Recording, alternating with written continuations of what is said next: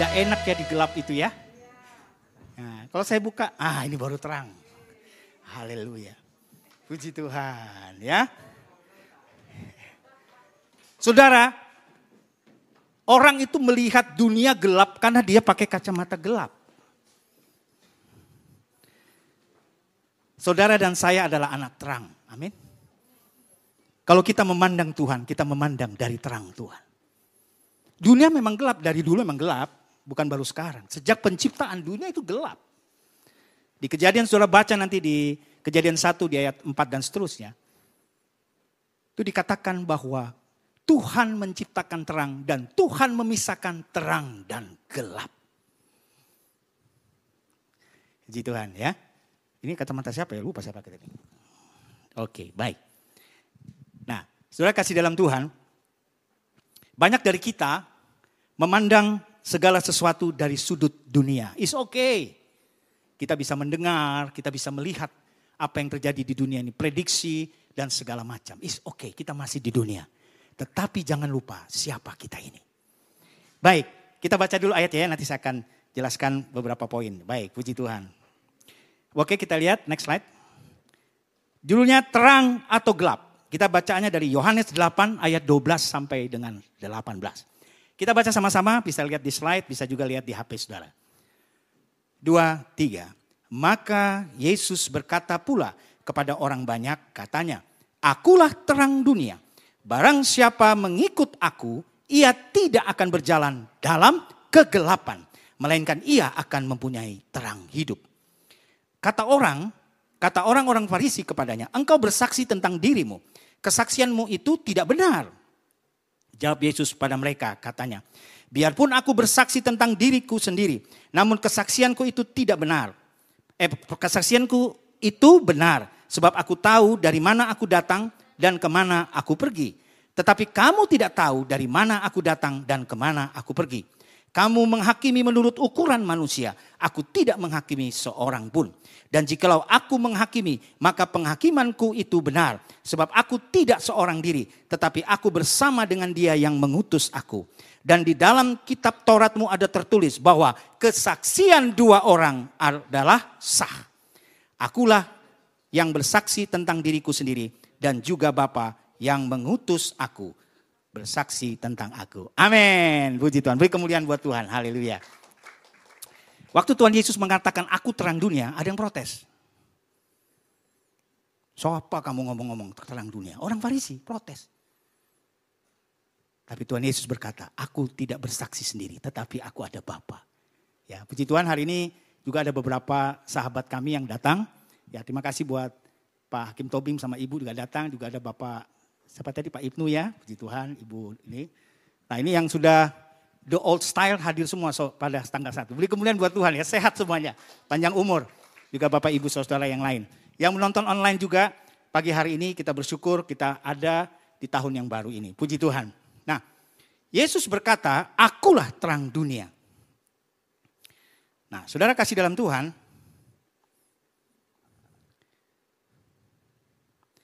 Next slide. Ya.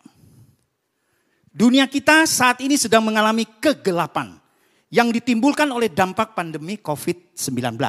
Bahkan di tahun 2023 ini diprediksi akan terjadi krisis ekonomi, krisis energi, krisis apa lagi saudara? Eh? Cuaca yang ekstrim, ya, terjadi krisis saudara. Akhirnya dunia ini diliputi ada kekhawatiran, ketakutan, kecemasan. Nah, serta bahkan ada yang berkata, lalu kegelapan masa depan saya ini, saya ini punya masa depan enggak? Apa yang tahun ini akan terjadi? Bagaimana sekolah saya? Bagaimana bisnis saya? Kan begitu ya pertanyaan-pertanyaan yang timbul di dalam pikiran kita sebagai manusia. Itu sesuatu yang wajar saudara ya. Wajar.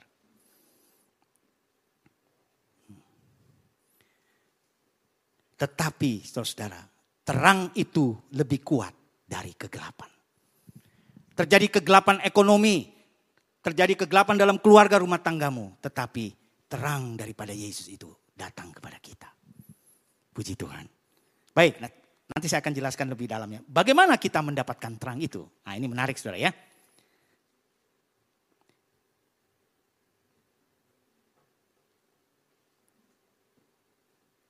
Saudara-saudara, so, saya kasih satu ilustrasi dulu. Jadi ada matahari dan goa itu bersahabat.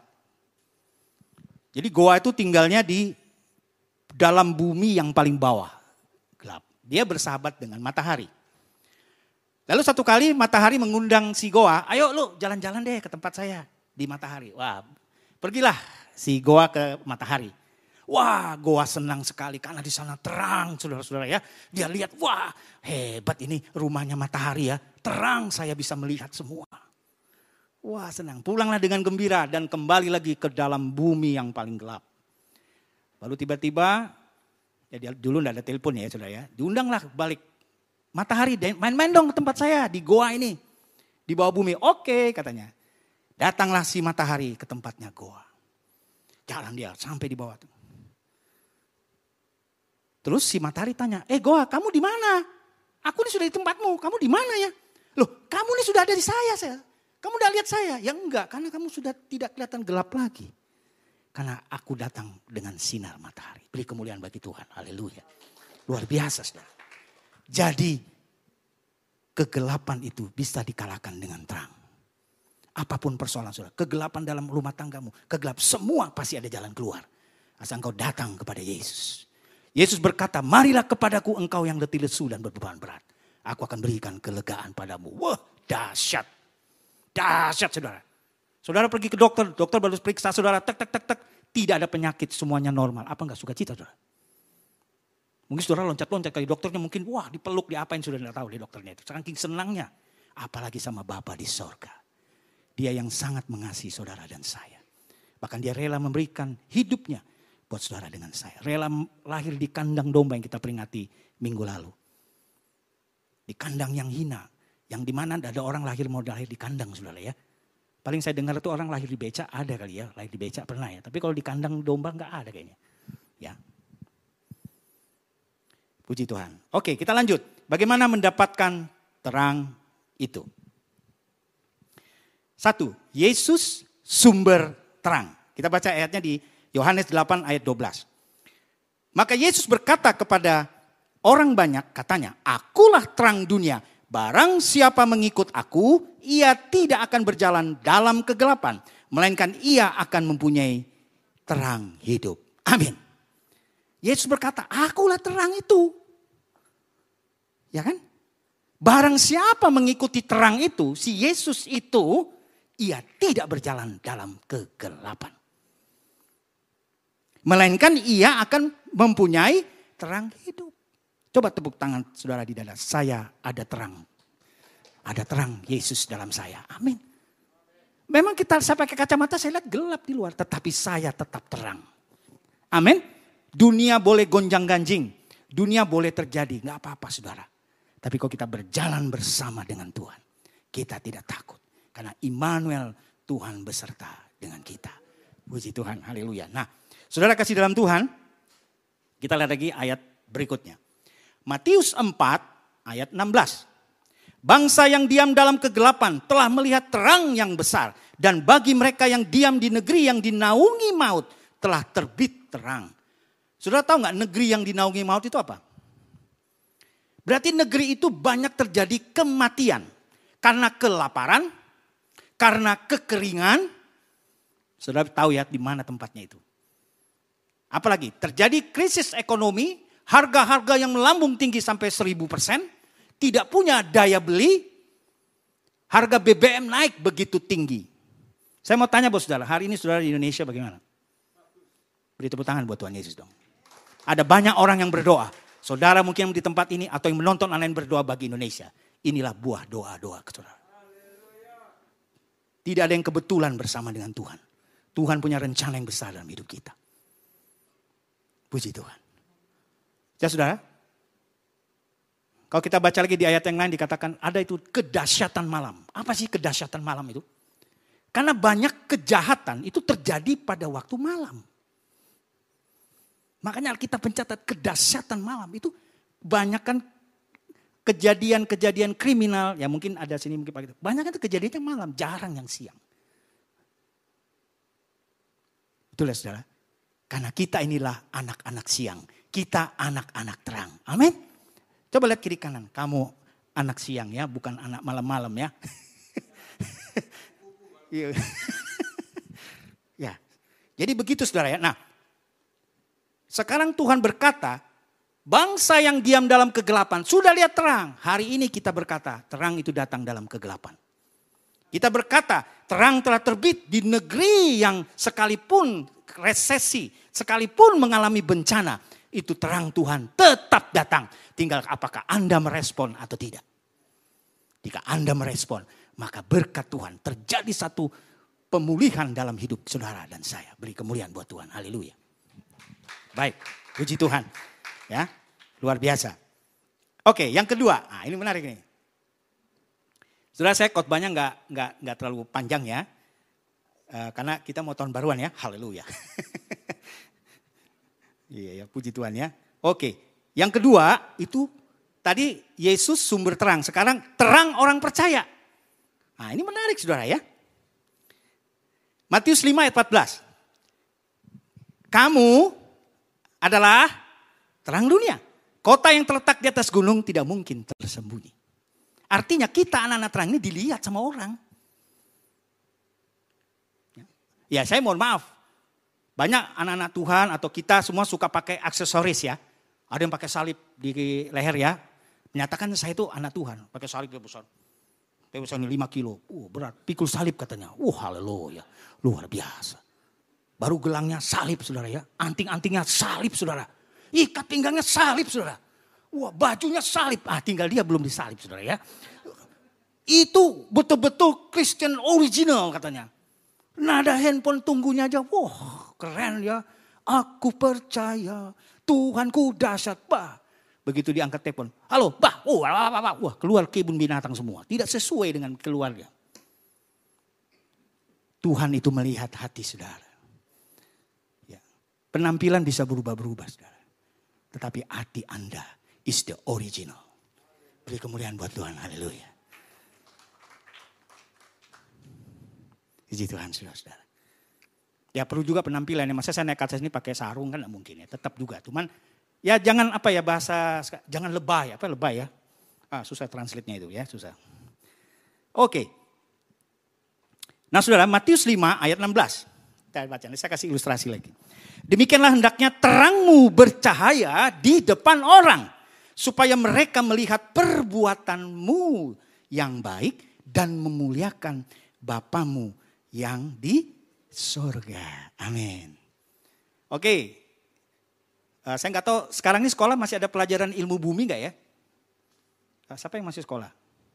Sudah lulus mah? Ah, ada ya ilmu bumi ya? Oh geografi sekarang ya? Oh geografi ya. Ada pelajaran itu ya tentang gerhana ya, ada matahari, bulan, sama bumi, betul ya? Nah, saya mau tanya, kalau bulan itu dia punya cahaya sendiri atau di cahaya dari lain? Ini yang jelas salah jawab, dulu dapatnya lima ilmu buminya ya. Jadi matahari itu, eh sorry, bulan itu mendapat cahaya dari matahari. Dia tidak punya cahaya, saudara. Oleh sebab itu, waktu siang, bulan itu sebenarnya ada tapi tidak kelihatan karena terlalu terang. Tapi ketika malam gelap, maka bulan itu bisa kelihatan karena matahari tidak menerangi bumi. Apa ya, uh, bahasanya apa ya? Pancaran dari matahari itu sedikit, itu menerangi bulan. Dan bulan itu seratus ribu kali lebih terang dari bintang. Jadi bulan itu tidak bisa mengeluarkan cahaya kalau tidak ada matahari. Saudara dan saya adalah terang dunia karena ada Yesus yang menerangi kita. Oleh sebab itu kita bisa menerangi bumi. Beri kemuliaan buat Tuhan Yesus. Haleluya. Saudara-saudara, jadi orang melihat kita dari perbuatan kita dari apa yang kita lakukan. Oke, nah ini menarik ini. Ini hubungan sama Pak Hendrata ya. Oke. Oke, next. Terang dalam bahasa Yunani adalah pos. Kata pos ini merupakan akar kata foto dalam bahasa Inggris. Kita merupakan potret dari Tuhan Yesus. Kita semua pernah pernah selfie ya melihat kamera dan di sana terlihat gambar siapa yang sedang selfie. Tapi pertanyaannya, apakah orang melihat Yesus dalam hidup kita? Kita ini adalah potret dari Tuhan Yesus loh. Coba lihat kiri kanan. Eh kamu potretnya Tuhan Yesus loh. eh, eh beneran loh. Potretnya Tuhan Yesus. Karena terang itu artinya adalah foto. Dalam bahasa aslinya. ya Alkitab perjanjian baru itu ditulis dalam bahasa Yunani saudara. Foto. Nah ini menarik saudara. Apakah kita menjadi berkat di mana kita berada? Apakah kita menjadi terang di tengah-tengah keluarga kita? Di tengah komunitas kita, dalam pelayanan kita, dalam bisnis kita, dalam pekerjaan kita. Wah, waktu melihat apa kita datang orang lihat, wah ini anak Tuhan luar biasa. Dia membawa damai, dia membawa sukacita. Ya, jangan kita datang bawa masalah, saudara ya. Tapi kita bawa sukacita kepada orang. Mungkin orang itu sedang bermasalah, is okay. Tetapi bersama Tuhan selalu ada jalan keluar kegelapan apa pun kalau kita sebagai terang dari Tuhan itu yang memancar dalam hidup kita, kita pasti bisa menerangi orang lain. Ya. Karena kita adalah fotonya Tuhan. Kita adalah terang dari Tuhan yang menerangi kita dan menyelamatkan kita. Puji Tuhan.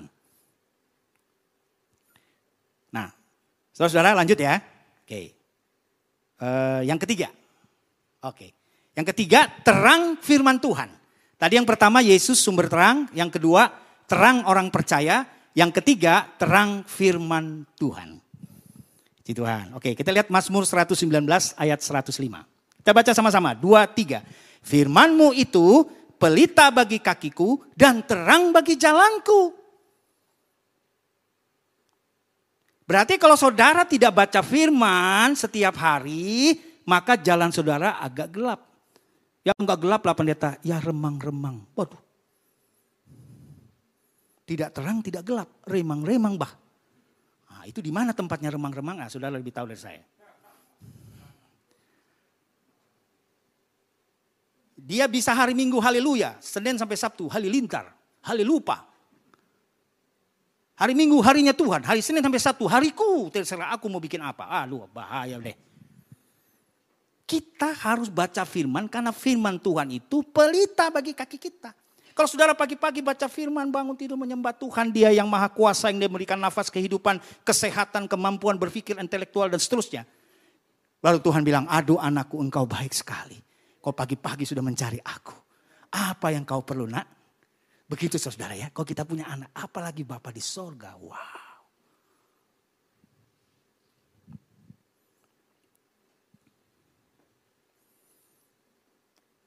Lalu bertanya lagi, apakah ada masa depan saya? Punya masa depan nggak saya ini? Gitu kan? Dilihat di tahun 2003. Kita lihat Amsal 23 ayat 18. Amsal 23 ayat 18. Karena masa depan sungguh ada dan harapanmu tidak akan hilang. Wow. Selalu ada harapan di dalam Tuhan. Ayo katakan dengan saya sama-sama. Taruh dalam. Selalu ada harapan di dalam Tuhan. Amin. Ya saudara. Karena masa depan itu sungguh ada. Ada masa depan saudara.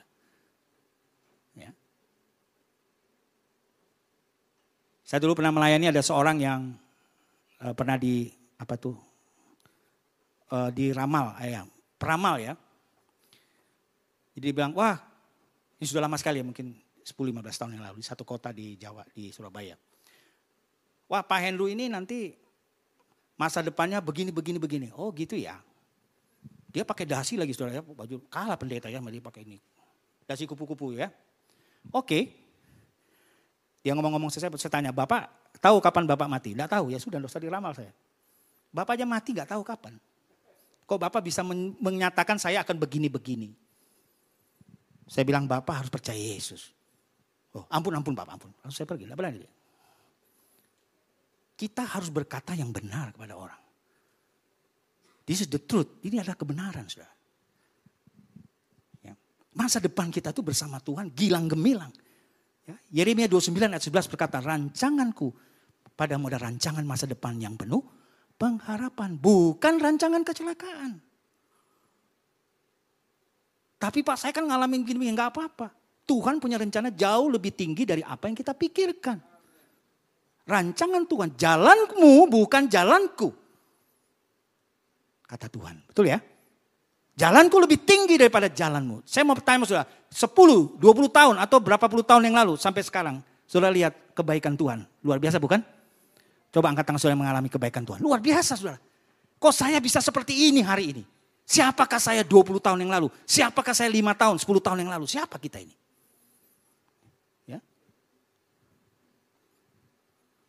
Dulu mungkin masih belepetan ya mukanya, rambutnya masih kacak-kacak. Sekarang coba sudah rapi rambutnya, sudah tahu dandan, ya kan?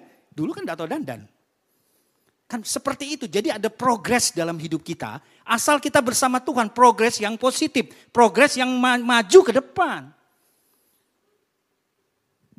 Puji Tuhan, haleluya. Oke kita lihat lagi, lanjut. Firmannya, Yosua 1 ayat 8. Ini firman itu adalah terang.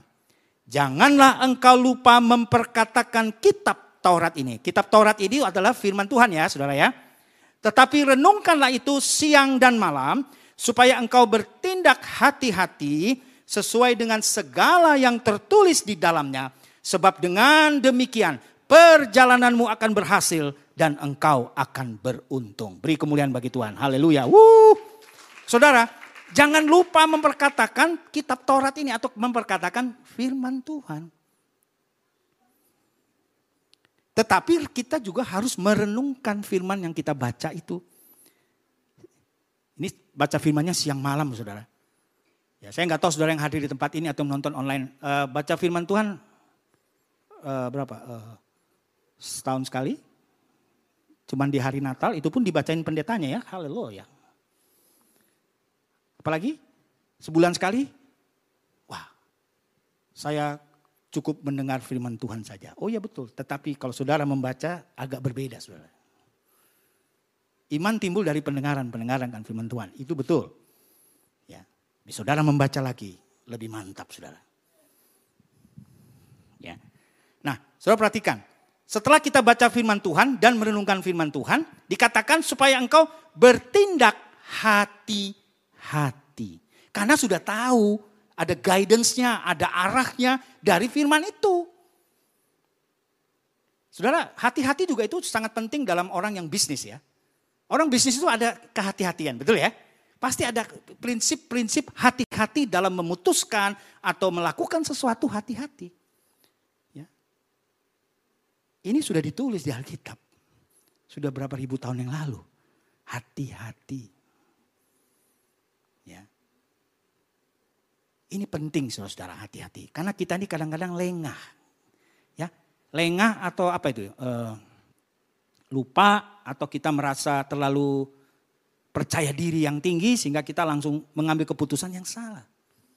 Apakah kita pernah tanya sama Tuhan sebelum melangkah? Ya. Jadi hati-hati ini penting saudara ya. Nah dengan kita membaca firman Tuhan kita akan memperoleh hikmat ada hikmat, ada wisdom. Bagaimana ya?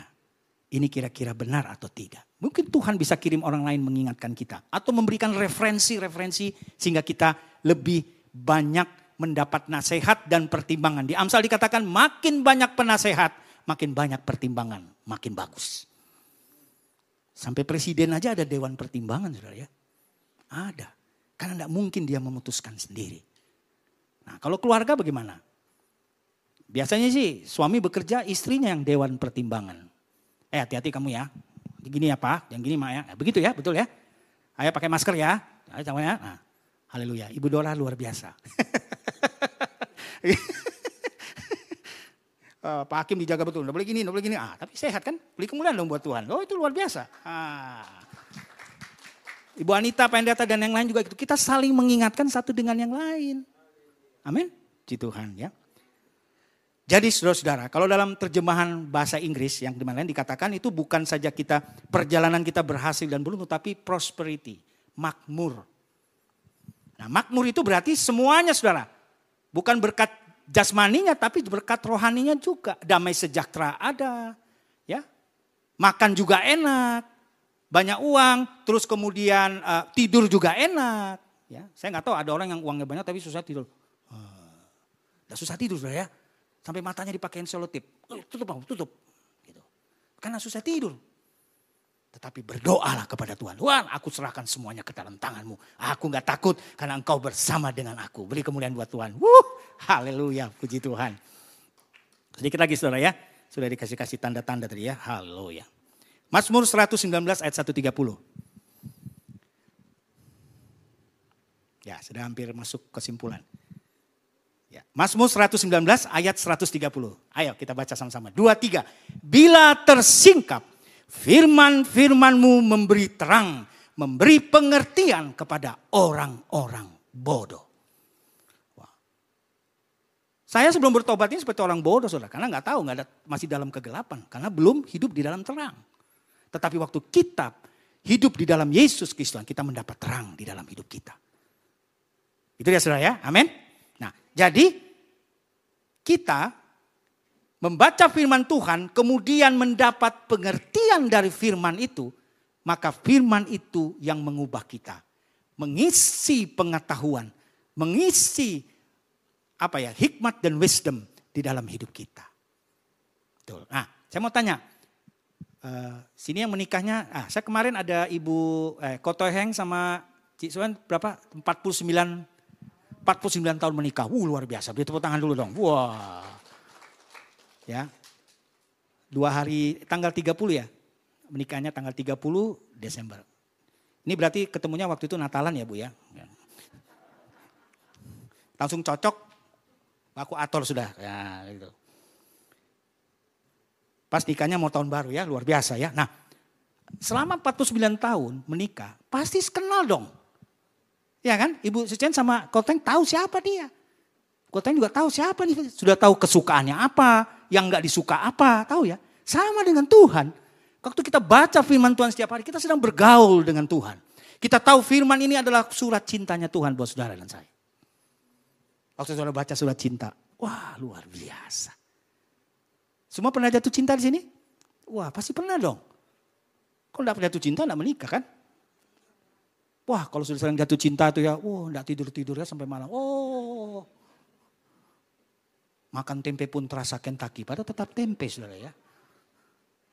Wah. Lautan kan ku seberangi katanya. Wah luar biasa. Gunung kan ku daki. Banjir jalan sendiri. Karena saya juga nggak bisa jalan kan gitu. Karena tempatmu saya juga kebanjiran. nah, saudara, itulah respek, respon kita kepada Tuhan begitu besar cintanya sama kita. Itulah klunya buat kita. Siapakah kita ini? Kalau bukan karena Tuhan. Kita terbatas saudara. Tapi kita punya Tuhan Yesus yang tidak terbatas. Beri kemuliaan buat Tuhan. Haleluya. Saya undang pemain musik bisa maju ke depan. Kita akan baca yang terakhir. Dua, tiga. Yesus adalah terang dunia. Siapa percaya kepada Yesus, maka ia mempunyai terang hidup. Happy New Year 2023. Tuhan Yesus memberkati. Beri kemuliaan buat Tuhan. Mari bangkit berdiri. Tos kiri kanannya katakan Happy New Year. Ayo, ayo. Tos. Tuhan senyumnya nggak kelihatan ya, ketutupan masker ya. Haleluya. Oke. okay. Happy New Year. Saya minum dulu ya.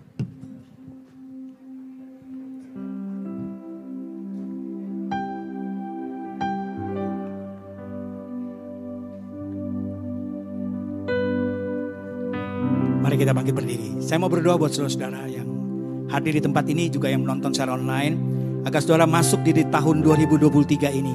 Saudara berjalan bersama Tuhan yang adalah terang kehidupan kita. Dia yang akan menyinari kita agar kita tidak berjalan dalam kegelapan. Kalaupun kita tersandung, kita tetap akan bangkit. Kita akan tetap berdiri karena Tuhan bersama dengan